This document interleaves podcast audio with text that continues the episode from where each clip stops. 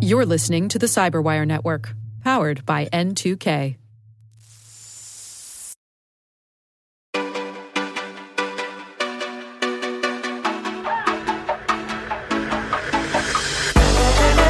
Hello and welcome to Security Unlocked, a new podcast from Microsoft where we unlock insights from the latest in news and research from across Microsoft's security engineering and operations teams. I'm Nick Fillingham. And I'm Natalia Godyla. In each episode, we'll discuss the latest stories from Microsoft Security, deep dive into the newest threat intel, research, and data science, and profile some of the fascinating people working on artificial intelligence in Microsoft Security. If you enjoy the podcast, have a request for a topic you'd like covered, or have some feedback on how we can make the podcast better, please contact us at securityunlocked at Microsoft.com or via Microsoft Security on Twitter. We'd love to hear from you. Hi, Nick. Welcome back. How were your holidays? Yes, thank you, Natalia. Welcome back to you as well. Mine were great. You know, normally you drive somewhere or you fly somewhere, you go visit people, but this was all the FaceTimes and the Zooms and the Skypes staycation, but it was still nice to eat too much and drink too much over the holiday period. How about you? Yes, it was, to quote my boss, it was vegetative. It was definitely just a, well, actually, you know what? I did have a big moment over the holidays. I got engaged. Ooh. Oh, what? I know. Congratulations. Thanks. That's amazing. I feel like it was absolute relaxation, really high point during the five minute proposal. And then we went back to our natural state and just absolute relaxation. Lots of video games. Hang on. So were, were you like both sitting on the couch, playing some Switch, eating your like 95th packet of Doritos, and then all of a sudden your partner like pauses and says, um, You want to get hitched? There was a little bit more pomp and circumstance to it. Though I think that would have been very fitting for us. Wow, good on you guys. That's awesome. I'm sure that, like us, everyone has forgotten what they were doing at work. And I'm sure also what this podcast is doing. So why don't we give everyone a after the holiday refresher? So just before the holidays, we partnered with Petri, who run the petri.com site, Thurrott.com, First Ring Daily, a bunch of other great blogs, podcasts, email newsletters. And so, welcome to all our, our new listeners who've come to us from Petri, from Thurrott, from First Ring Daily. Yeah, so what is Security Unlocked? Well, First and foremost, Natalia and I, your co hosts, we are Microsoft employees, and we will be interviewing, and we do interview on this podcast other Microsoft employees, but we talk about security topics that hopefully are uh, relevant to all security professionals and those who are interested in the state of cybersecurity. And what we'll do in each episode is the first half is we'll pick a, sort of a recent ish topic and we'll speak to uh, a subject matter expert or an author of a recent blog post and ask them about the thing that they're working on or that they've announced in the AI and ML space. Hopefully, try and demystify some new terms or concepts that that may be either nascent or or sort of difficult to wrap one's head around.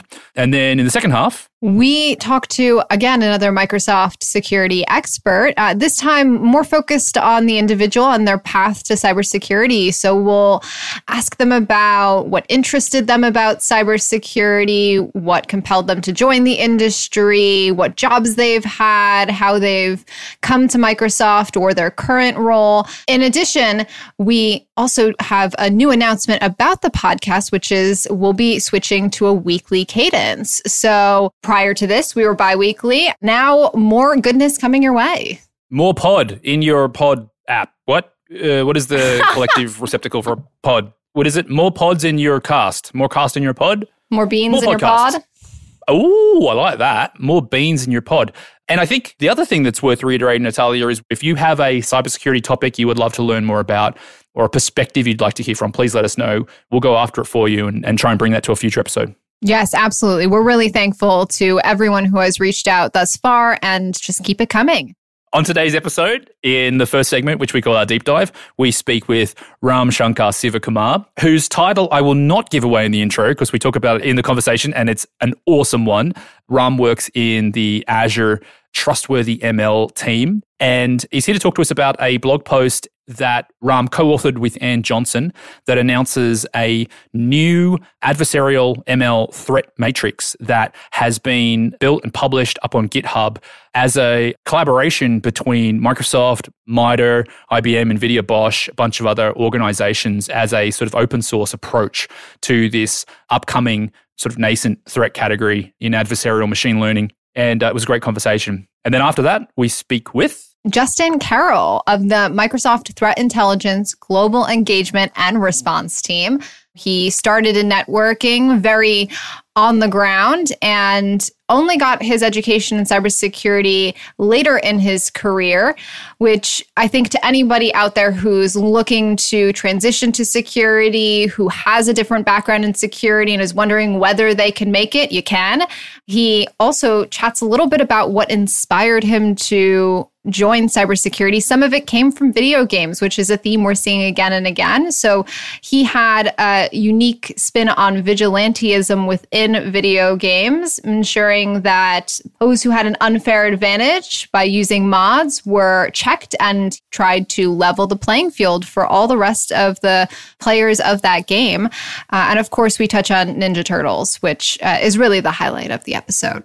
I think with that, on with the pod. Ram Shankar Sivakumar, thank you for joining us on Security Unlocked. Hey, thanks for having me, Nick and Natalia. Really appreciate it. So, we're going to talk about a blog post that you co authored with uh, the wonderful Ann Johnson. The title is it's a, it's a great title, like it's straight to the point. Cyber attacks against machine learning systems are more common than you think. Before we get into that though, I, I just have to ask, you list your your title as Data oh Cowboy, which is fantastic. Oh I would love Data Cowboy, anything cowboy. I would love that for my for my title. Could you explain to people what does a Data Cowboy do, and and what is the Azure Trustworthy ML group?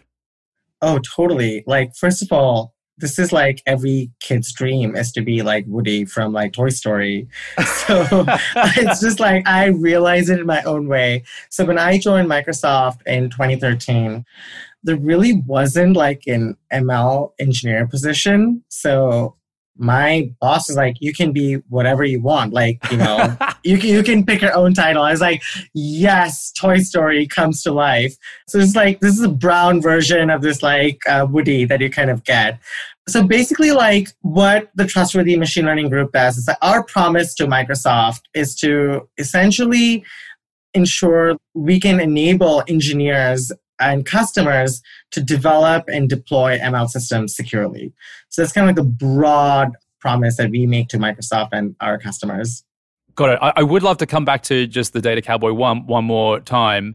Tell me what you do. I mean, I have I have visions of you like riding around the office on like a hobby horse, you know, like lassoing errant databases. Oh, Tell us about no. your day to day. What does it look like? Yeah. So what really happens is that, like I said, I really wish I can write around my office now at my home in like my 500 square like apartment. Definitely not wouldn't recommend it. What most of the time we end up doing is like um, this is wonderful Hyrum Anderson, who's part of our team.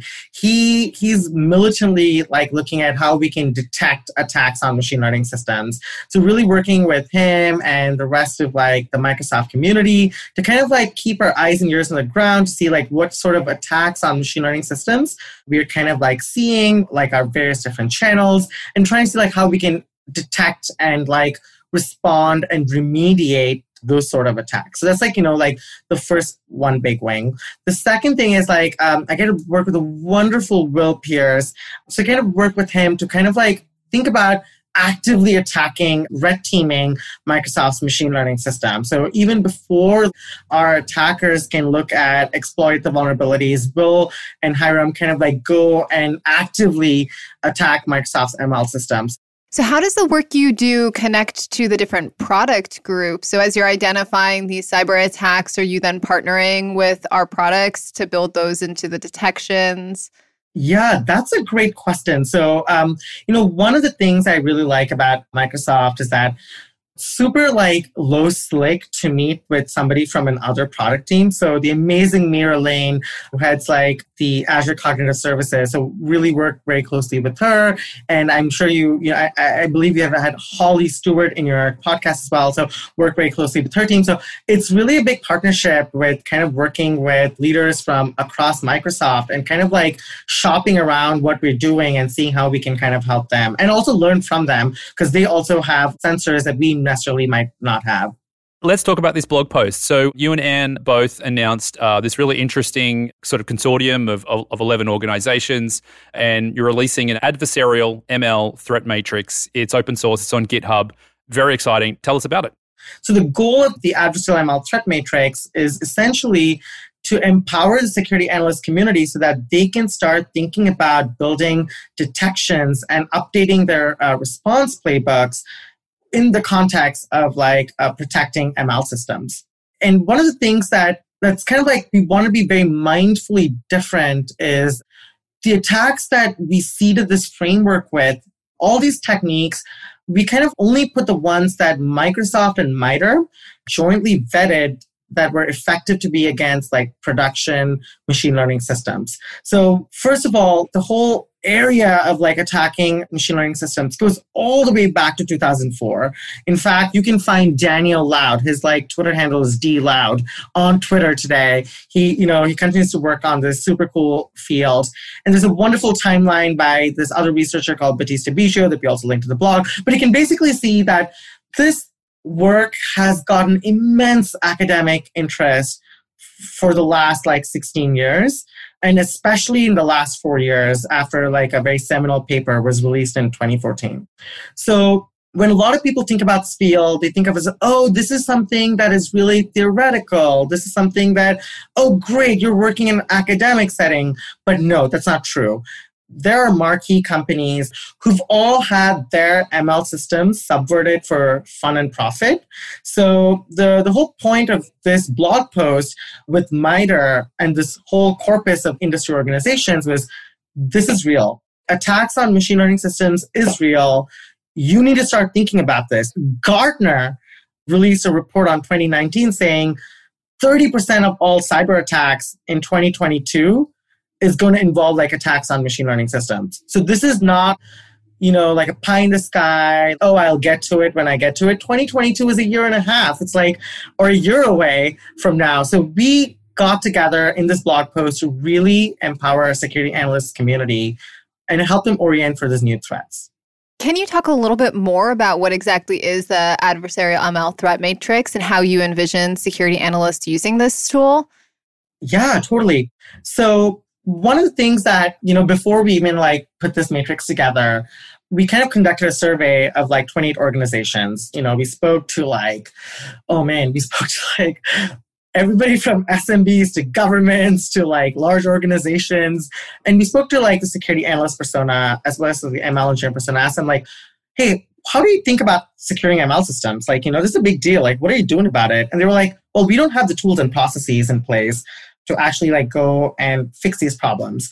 So the first thing we realized is that we wanted like the security analyst community to be introduced to like adversarial ML as a field, try to condense the work that's happening in a framework that they already know. Because the last thing we want to do is to put another framework, another toolkit on their head, and they're just going to be like, nope, this is not going to work out. This is one more thing for them to learn. So we kind of took the MITRE's attack framework, so this is something that, you know, again bread and butter for any security analyst today. So we took the attack framework and we kind of said, hey, would it be really cool like if we took all the ML attacks and put it in this framework? And that's exactly what we did. So you will, if you look at our threat matrix, it's very, it's modeled after the MITRE attack framework. So the wonderful folks from MITRE's um, ML research team and us, we got together and we basically aligned the attacks on machine learning systems along reconnaissance, persistence, model evasion, exfiltration. So if you look at the top of like our matrix, the, the column headers are essentially tactics. And the individual ones are techniques. So let's say that the, an attacker wants to gain initial access to a machine learning subsystem. Let's say that's her goal. So she has a couple of options to kind of execute uh, her goal. She has a couple of techniques in her in her kitty. The first thing is that she can just like send a phishing email to like an ML engineer. That's very valid. Phishing is not going to go away. The second thing that she can do is she can take a pre-trained ML model available that people generally download and she can backdoor it. So the whole point of this attack matrix is to a build a common corpus of attack techniques and attack tactics in a, in a framework that a security analyst already has knowledge of. Are you seeing any trends? What's most common to combine? Oh, that's a great question. So before I just like step into this, like I first want to tell you about this attack called like model replication. So the easy way to think about this, and Natalia, I will get to this. I promise. this is, I love the excitement. I'm so ready you know, for it. Just, just like you know, we're going to take a little detour, like Virgil and Homer. So essentially, the best way to think about model replication is that OpenAI is, is a very famous ML startup, and they last year released a model called GPT-2. And they said, hey, you know what? We're not going to release the entire model immediately. We're going to release it in a staged process. You know, we're not going to just because we want to do like our own verification. And before they could even, they could release the entire model, these spunky researchers, I love that. They're so cool. Vanya Cohen and I know his like the other person's sort of name is Skylion with a with a O. They replicated GPT-2 is like 1.5 billion parameter model, and they released it on the internet, on Twitter, and they call it Open GPT-2.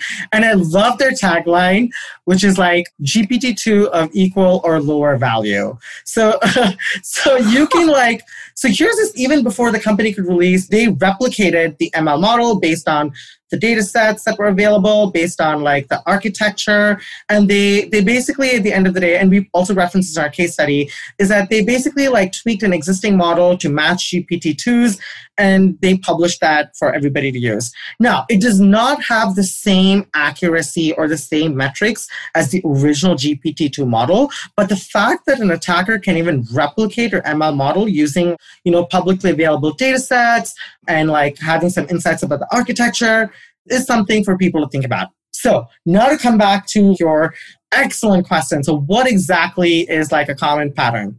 So what essentially we see attackers doing is that they go interact with the machine learning system. The attackers will might send some data. They might, you know, get some like responses back. And they keep doing that enough amount of time. And they now have sufficient data to replicate the ML model. So the first step is that they go and replicate the ML model. And from the ML model that they have replicated, they go do like an offline attack. They go like, you know, because now they have like their own ML model, they go, you know, they try to evade this ML model.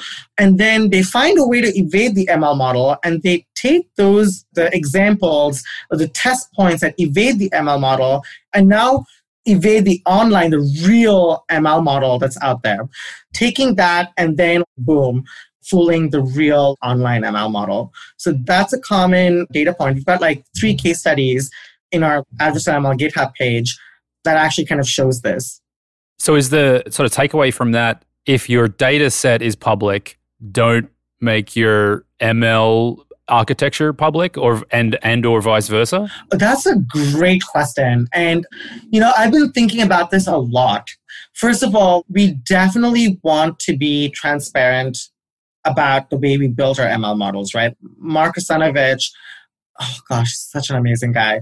For the last so many years at RSA has been like militantly been talking about how we build our ML models for security purposes because we want to give insights into like our customers about how we actually build ML models. And the data sets are machine learning as a field it has its norms of opening up our data sets. In fact one can attribute the entire deep learning revolution to dr fei-fei li's like ImageNet data set which really sparked this whole revolution. So you know i i really don't want anybody to think that being open with their data sets or being open with their ml platforms is a good idea. Because like even if you think of traditional cybersecurity right security by obscurity is never a good strategy. So the way we want to push people to think about is how are you thinking about detection? How are you thinking about response? How are you thinking about remediation? So really trying to take the assumed breach mindset and feeding it into like your ML systems is how you how we want to push the field towards. So if you take away anything from this is continue to be opening your systems for scrutiny because that's the right thing to do. That's the norms that we have set, and that's important to advance research in this field. And think about detection strategies and think about and assume breach strategies for building ML systems. We wanted to distinguish between like traditional attacks and attacks on ML systems. So the one thing that I want to think about is like the, the threat matrix contains both traditional attacks and attacks on ML systems, whereas the taxonomy only contains attacks on ML systems. The second difference is that, like I said, the matrix is meant for security analysts. This one is meant for like policymakers and engineers. The third, that's the more important difference, is that in the context of the threat matrix, essentially we are only putting attacks that we have validated against commercial ML systems. It's not a laundry list of attacks. We're not trying to taxonomize. I wondered if you could talk about the approach and the philosophy here for putting this on GitHub and making it open to the community. How do you hope folks will contribute? How would you like them to contribute? Yeah, absolutely. So Mikel Rodriguez, who runs the MITRE, who we collaborated, with, wonderful team over there. Before putting this out on GitHub, there was a little bit of angst, right? Because this is not like fully baked product. This is something that 13 organizations found useful, but doesn't mean like everybody in the community might find useful. And I think he said something to the effect of like, It's almost as if you're a cowboy. yeah, there you go, hurting people. It was like, we're putting this out acknowledging this is a, a first cut attempt. This is a living document this is something that we have found useful as 13 organizations, but we really are hoping to get feedback from the community. So, you know, if you're listening to this podcast and you're excited about this, please come and contribute to this matrix. If you think there are attacks that are missing, if you would like to spotlight a case study on a commercial ML system, we are super looking to get feedback on this. And we also kind of realized that we wanted a safe space almost to talk about attacks on ML systems. So we were like, you know what? We're just going to have a little Google Groups and the membership in that Google Groups is extremely diverse. We've got philosophers who are interested in adversarial machine learning. We've got people who are in, looking from various perspectives, joining our Google Groups and kind of like you know giving us feedback on how we can make it better. Yeah, as you mentioned, there are tons of different perspectives coming into play here. So, how do you envision the different roles within the community interacting? What do you think needs to happen for us to be successful in combating these threats? Yeah, this is a great question. The one thing that I've learned is that this topic is immensely complex. It's mind boggling to wrap, you know, like the different personas here. So, I'll just give you like a rundown, right? So, so far, we've got, we know the policymakers are interested in like securing ML systems because every national AI strategy out there is like securing ML systems is top priority for them. ML engineers are thinking about this. Academic researchers, there were like 2,000 papers published in the last, I want to say like five or six years on this topic. So they are like a hotbed of research we want to rope into. We've got security analysts from these companies that we're talking to are interested. CISOs are also thinking about this because this is a new threat for them. So, you know, as a business decision maker, how should they think about this? And one thing that I got an opportunity with Frank Nagle, who's a professor at HBS, we wrote a piece at Harvard Business Review talking about is it time to insure ML systems? ML systems are kind of like failing. So, you know, if your ML powered like vacuum cleaner kind of like burns your home down, what do you do about it? We're trying to rope in like the insurers to come and like participate in this. So, Natalia, this is such a green field. And the only way we're going to like get ahead is to really get people excited and drive for clarity together as a community. How would an ML powered vacuum cleaner work? I work? was going to say that sounds like a 2020 headline, like ML powered vacuum cleaner burns down house new threat. oh my gosh. So okay, it's- Man bites dog. this, there you go. It's funny because this was not like an example that I made up. I wish I did. I know. Yes, Nick. I see. What? Yes. what? My jaw is, is hitting the, the what? yes. All right. This is a well documented paper called Concrete Problems in AI Safety. And they talk through the most, it's like Final Fantasy. Like everything that needs to go wrong is going wrong. So, you know, they're like robots that are kind of burning down homes, breaking things that they can clean up. So, if your machine learning system is not trustworthy, there are going to be problems. And you really need to think about that. I can't even get my kettle to boil. Yeah. But the thing that really worries me is ML applications used in healthcare. You know, you keep seeing headlines like machine learning systems being used by radiologists, uh, beats radiologists when it comes to identifying like malignant tumors and things like that. There's a fantastic work by Samuel Finlayson from Harvard. He kind of showed that if you take like an X-ray image, just take it and slightly rotate it, and you give it to the ML system, it goes from very confidently thinking that it's malignant to very confidently judging it's benign. And that is really scary. In the, the beginning of the podcast, we spoke a lot about how like an adversary can subvert machine learning systems for fun and profit. But oh boy, there is an entirely separate world of how machine learning systems can fail by themselves, what we call like unintentional failure modes. And trust me, you will want to go live in the middle of the North Cascades in a cabin after you read that work. You'd be like, I am not getting anything ML powered until they figure this out. But the good news is there are extremely smart people, including Hyrum and Will from my team, who are looking into this problem. So you can feel a little bit like assured that, you know, they're the true Avengers out there. I love all the head nods from Nick. Yeah.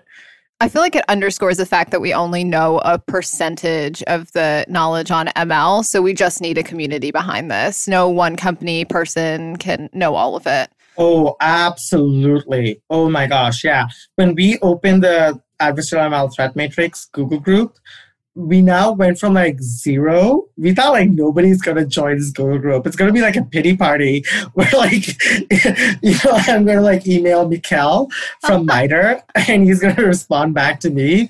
But no, we kind of like had like went from zero to like 150 right now over just like the last four days.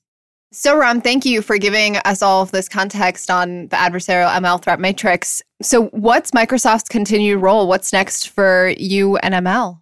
First of all, we're hiring. so, you know, if you'd like to come and join us, we are looking for developers to come and join us in this class. So please email like anybody, even Nick, and he can forward his resume. Do you need to have a cowboy hat? Is a Oh, cowboy tr- hat a necessity? Not at all. Like we will we will accept you for who you are. so we, You are, provide the cowboy hats. we will provide like everything. Anything to make you feel comfortable. So we're growing and we love to kind of like work with the folks. With the adversarial threat matrix, like I said, we really are looking for feedback from the community. We really think that, like Natalia very correctly pointed out, this is a problem so big that we can only solve it if we all come together. So please go to our GitHub link. I'm sure Nick and Natalia might put a link to it. We'd love to get your feedback. The second thing is if you kind of are we are especially looking for people to come and add case studies. If you think we're missing a tactic, or if you think that you've seen an attack on an ML system, on a commercial ML system, please reach out to us. We'd be happy to kind of include that in the repository. If your autonomous vacuum cleaner has attempted to uh, undermine democracy, let us know. And and the one thing that I want everybody to take away is that when we did our survey, 25 out of 28 organizations did not have tools and processes to kind of secure their ML systems. So if you're listening to this podcast and you're like, oh my gosh, I don't have like a guidance, do not feel alarmed. You're tracking with the majority of the industry. In fact, three organizations, all of whom were large in our survey, even thought about this problem. So there are tools for you and processes that we put out. So in our docs.microsoft.com, there's threat modeling guidance, there's taxonomy, there's a bug bar that you can give to your incident responders uh, so that they can triage bugs. And for the security analyst community, there is the adversarial threat matrix. So please go read them and please give us feedback because we really want to grow. I love it. Thank you for that. That's a great message to end on. Awesome. Thank you, Nick and Natalia, for having me. Really appreciate it. This was really fun. And now let's meet an expert from the Microsoft security team to learn more about the diverse backgrounds and experiences of the humans creating AI and tech at Microsoft.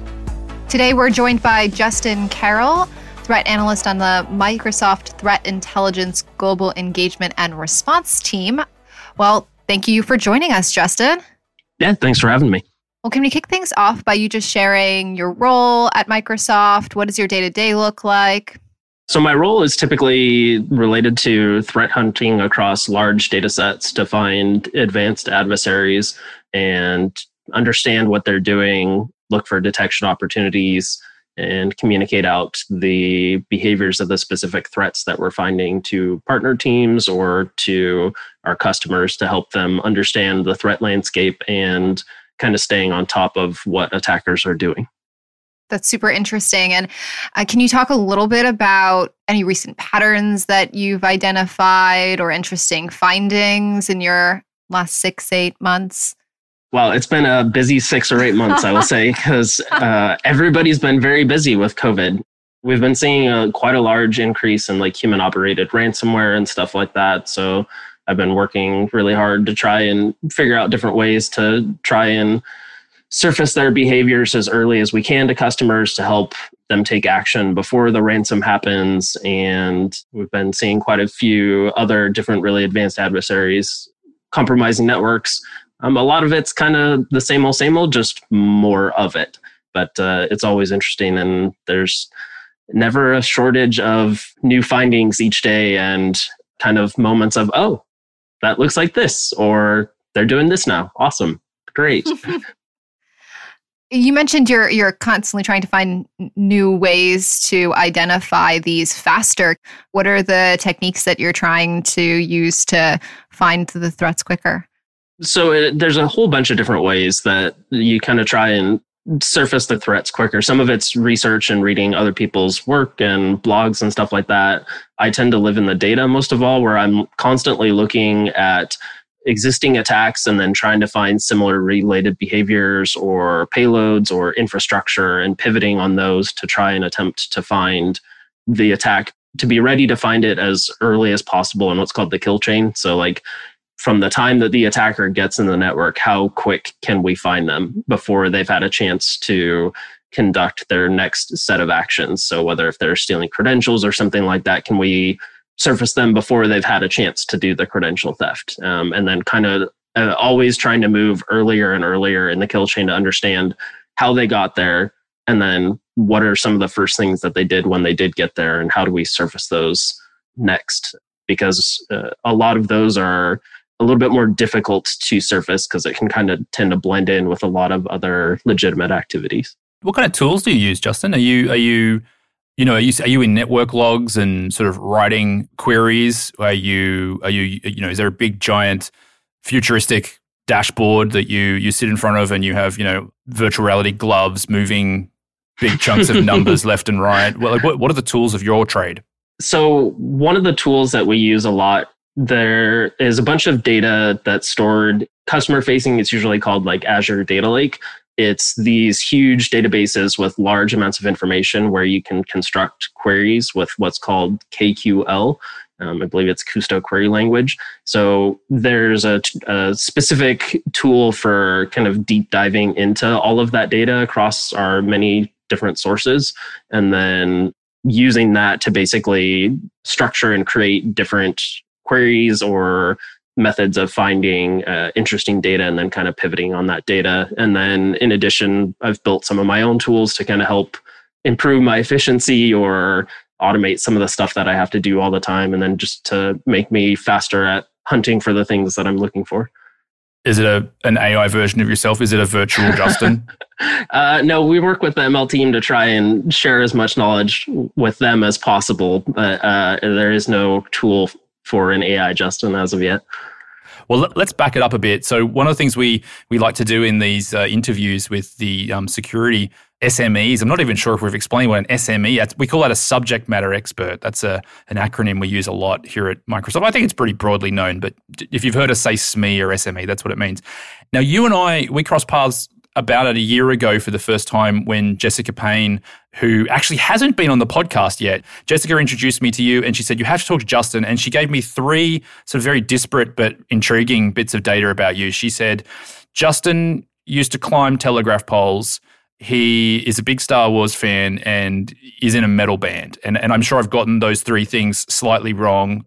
Could you kind of talk about your journey into the security space and then sort of how you found yourself working for Microsoft. But first of all, these three things that Je- Jessica told me, are any of them true? They're mostly there. So some of these will kind of combine for the the telephone climbing aspect.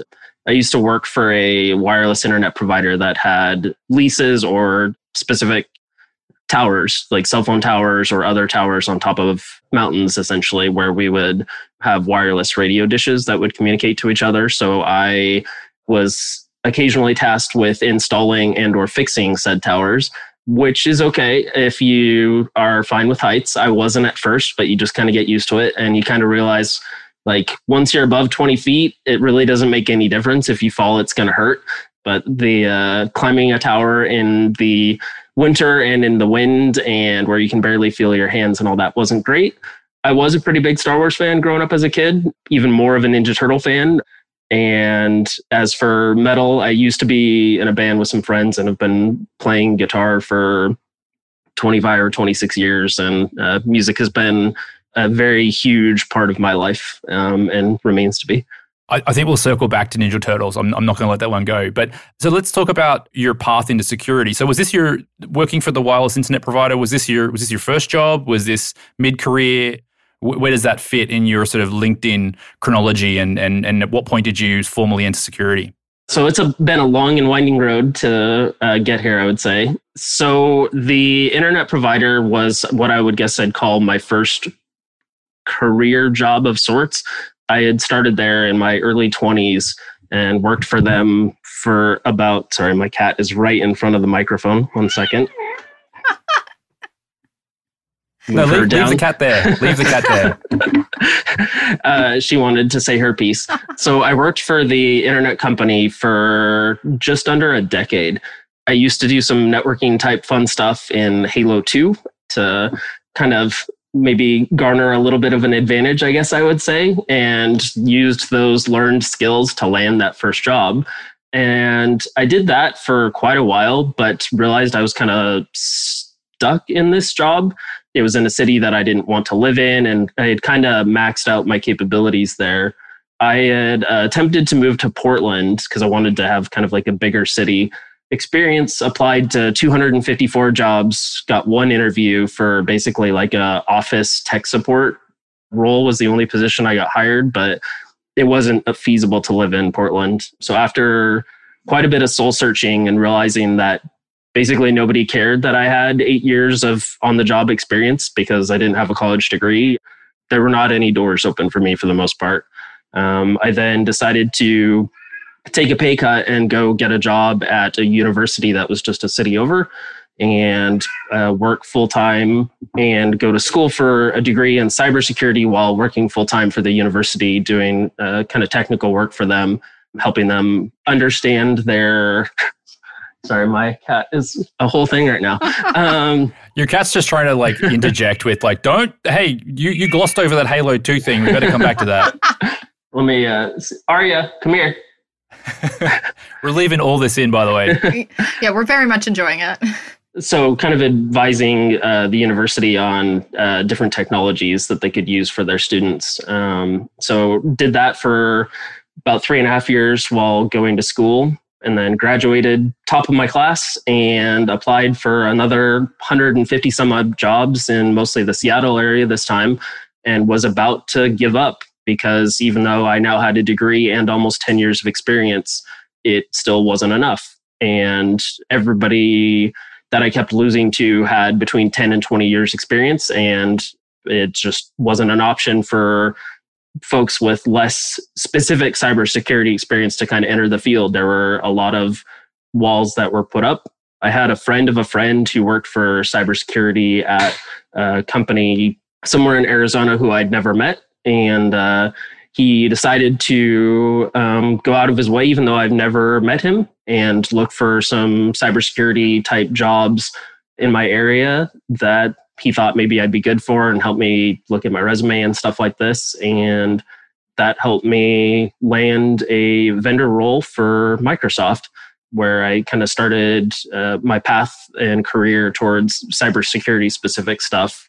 I had basically given up at that point on ever working in cybersecurity and had kind of thought that it just wasn't meant for me.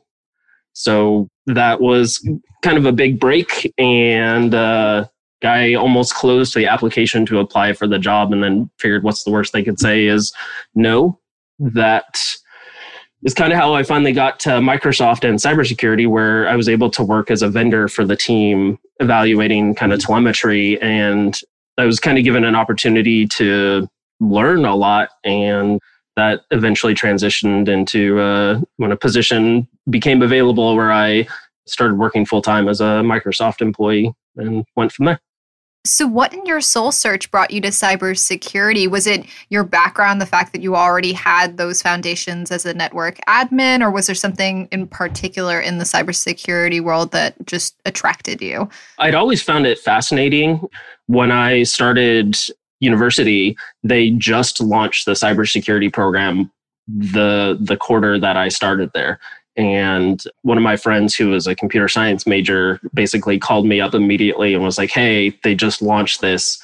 You need to do this. And there's, you know, the very popular culture aspect of it where everybody thinks it's fascinating. And, you know, sure, there was a little bit of a grab um, with that, but uh, I like learning how computers work and I like kind of the constant problem solving nature of everything. And the first class I took on it, um, I was hooked and uh, still remains that day where it's just it's fascinating and it's really fun to just kind of continually uh, work to see what attackers are doing. But i also there's a huge aspect of it like i like helping people. I think it's important. And having a role where i'm able to help millions or even potentially billions of people through you know better detections or you know stopping malware it feels pretty great. What other aspects justin of, of your your path to security, your path to Microsoft, do you feel you're sort of bringing forward? I want to ask about you. You very briefly mentioned something about Halo 2, and uh, I, I, want to know what that, what that was. And then I wonder if if there are other sort of dare I say sort of maybe unorthodox or you know non-traditional things that you that you worked on where you've you you learned a bunch of bunch of tools or tricks of the trade that you're you're bringing forward to your work right now.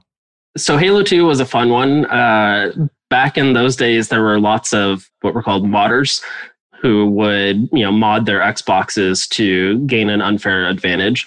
So I would use my networking know-how basically and learned a lot of it to when encountering a modder to kick them out of the game. I think it was possibly a little frowned upon, but I was tired of having cheaters constantly win. So I did a lot of research and I didn't know a whole lot about networking at that point, but uh, it's i tried to not use it as like a competitive advantage but more to just level the playing field. But it was a great way to learn how like firewalls worked and network traffic and building more on my understanding of computers.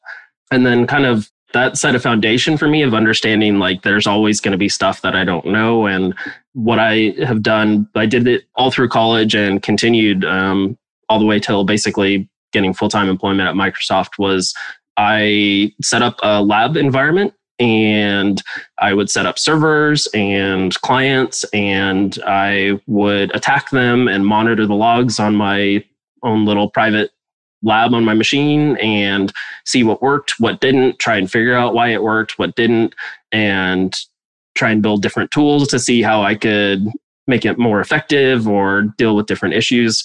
Just kind of both playing attacker and defender at the same time on my network, all by myself essentially, and kind of learning from all of that data was massively important. And uh, anybody who's looking to get into security, I highly recommend both learning how to attack, you know, on a safe your you know your own little lab environment where you're not hurting anybody and what's it like to try and defend and find those attacks because both sides are red justin versus blue justin. Exactly yes.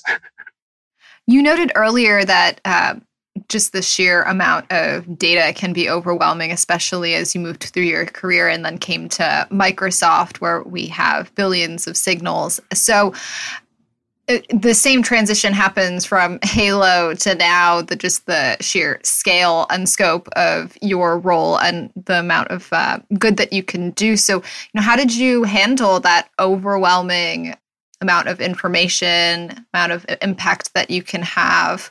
So when I was first brought on, one of the things that made a significant difference was uh, I had somebody that um, kind of instructed me in a lot of the ways of kind of how to work with the data, but I was also given quite a bit of an area for trial and error.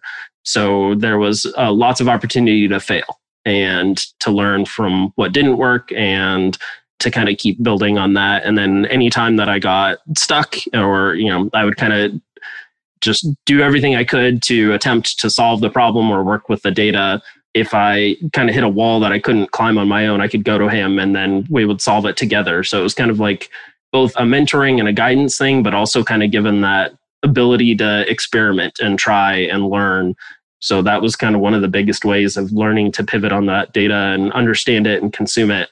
And then honestly, collaboration with other folks on my team and other team was massively instrumental to be able to kind of learn what they had already learned or pass on my knowledge to them and just that constant sharing and understanding because there is so much data it's quite impossible almost to be an expert at all of it. So having those folks that you can reach out to that are experts in each basically set of their data so you can understand what the data is trying to tell you because that's one of the things that is particularly difficult is to take the data and actually glean understanding from it. And you know it, the data is trying to tell you something you just need to make sure you're interpreting the message correctly and how do ai and ml factor into your role into helping you manage this data and and, and collaborating with other teams?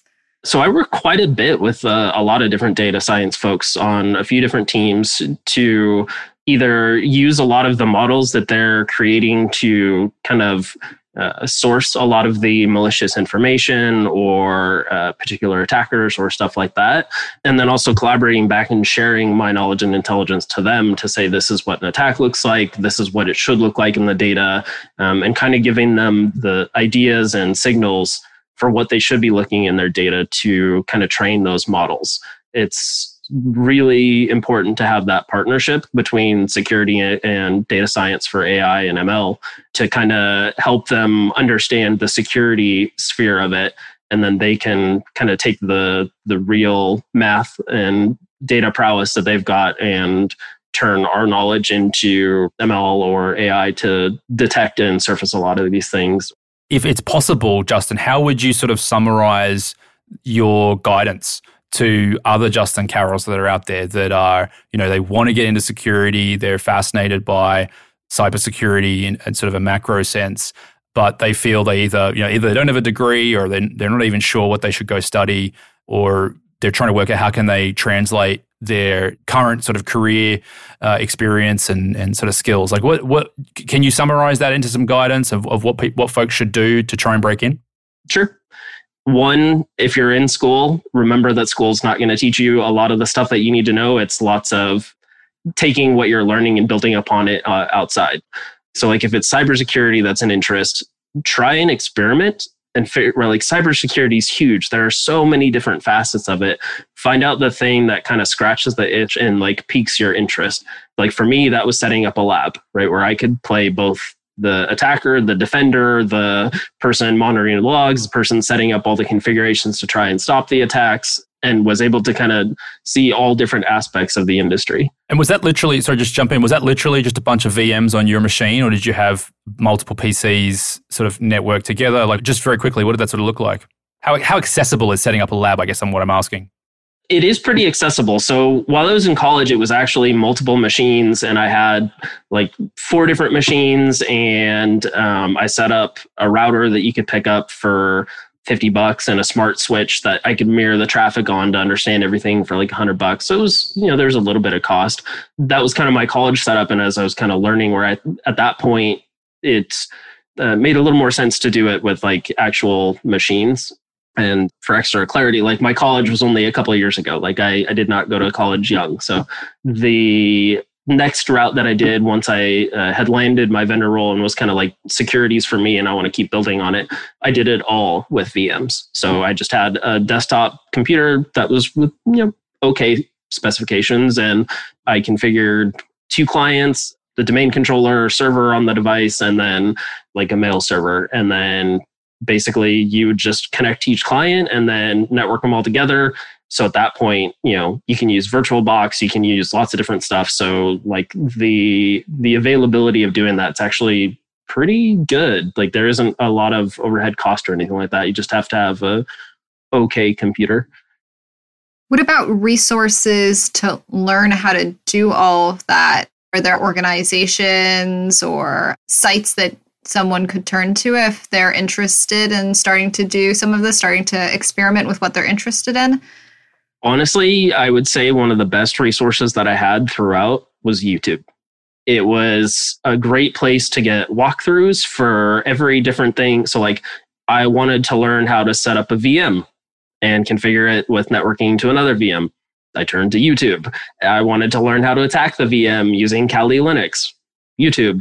And there's a whole bunch of different channels out there that, you know, folks specifically focus on that and then the other thing is because it's you know so much more open for creators to share content you can find people who are at a similar level or maybe just a few steps ahead of you so you can really kind of join along with other people there are a few websites um, for like coding I think one's called like Hack in the Box as far as like uh, attacking different things. And that was also kind of fun where like a lot of the devices that need to be attacked were already pre-configured for you but for me honestly a lot of the fun was setting up those devices and then learning what i did that worked and didn't and what allowed it to be attacked and what i could do to stop that quick plug microsoft security also has a youtube channel in case somebody would like to get any how-to content on our products Natalia so, may or may uh, not be what... involved in that channel.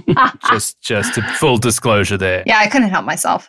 Um, but it is also great to great to hear uh, that you found people to work with in the community as well. That's something that's been noted by a few of our guests, like Michelle Lamb, that as the, she was entering the space, she found mentors, she found conversations, uh, people readily available to either work on a problem alongside her or uh, just answer questions. So I'm glad that you've also been able to turn to the community for that. So, what's next for you? Is there a new challenge that you'd like to solve? Definitely want to work on the toolkit that I'm building and kind of continue that growth. It's been interesting to kind of see the the hurdles I run into and even like last week I ran into one that felt insurmountable and was able to chat with one of the devs and solve in a few minutes and learned a whole lot. And going forward, now I have that in my pocket. And then both like hang on, did you say, did you say you went from found a new challenge, thought, oh, this is insurmountable, and then a few minutes later, you solved it? With a little support from you know people that you know knew what they knew how to solve the problem. So like collaborating with like one of the one of the other devs on the team and basically having him kind of explain the part. You know, it felt like a giant wall, but really once you kind of have somebody break it down a little bit for you, it was just like, oh, okay, I see what I'm missing here. And then it was just like, got it. Okay, moving forward. Oh, I see. So that that's more an endorsement. Yeah, I get it. Yeah, yeah, it's more an endorsement of others' uh, teaching abilities and just kind of like those times of being able to reach out to others for when you really get stuck and how much of a difference it can make. You know, I'd spent an hour on something and was just like, this is ridiculous. This should work. Why isn't it working? What's wrong with me? I'm not smart. And then just chatting with them a little bit and then figuring it out and being like, oh, okay. Oh, okay. That's actually pretty simple. It's wasn't thinking about it in the right way and kind of getting that other perspective. And then what's next kind of going forward is uh, kind of continued partnership with a lot of the data science folks to I think we've only scratched the surface in many ways as an industry on like how data science and cybersecurity can work together. So I am very excited to kind of see what kind of stuff we can accomplish, whether it's, you know, surfacing attacks shortly after they happen, you know, very early in the kill chain, or understanding related behaviors and trying to understand who the threats might be, or I think most of all, like the intent of the attack or adversary.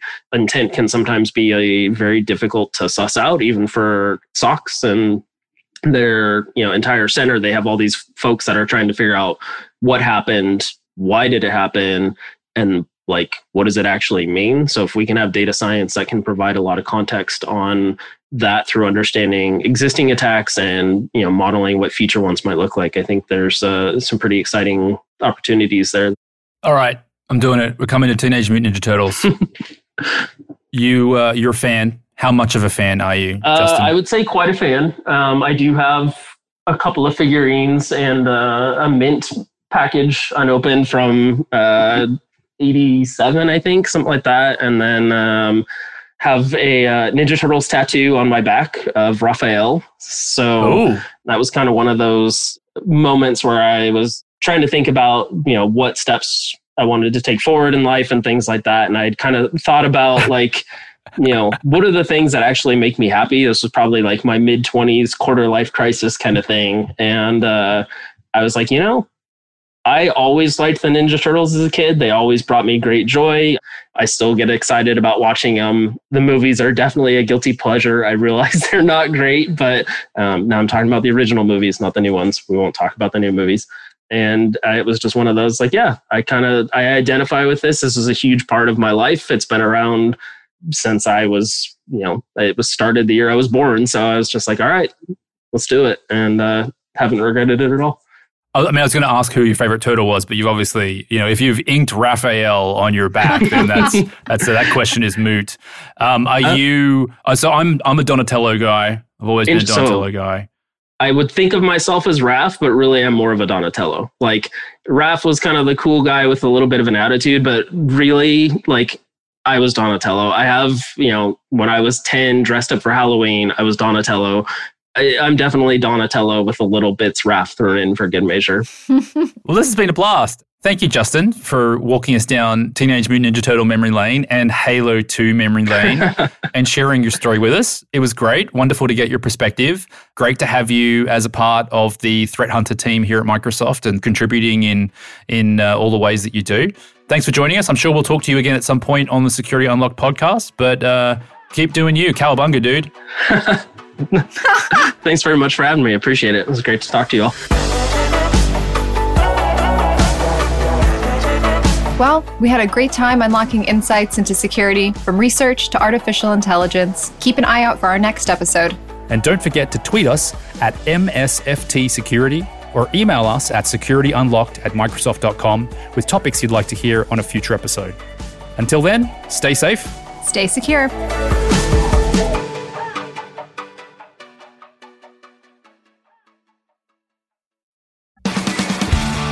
This week on the Microsoft Threat Intelligence Podcast, join me to learn from our experts about how machine learning and data science are transforming the SOC.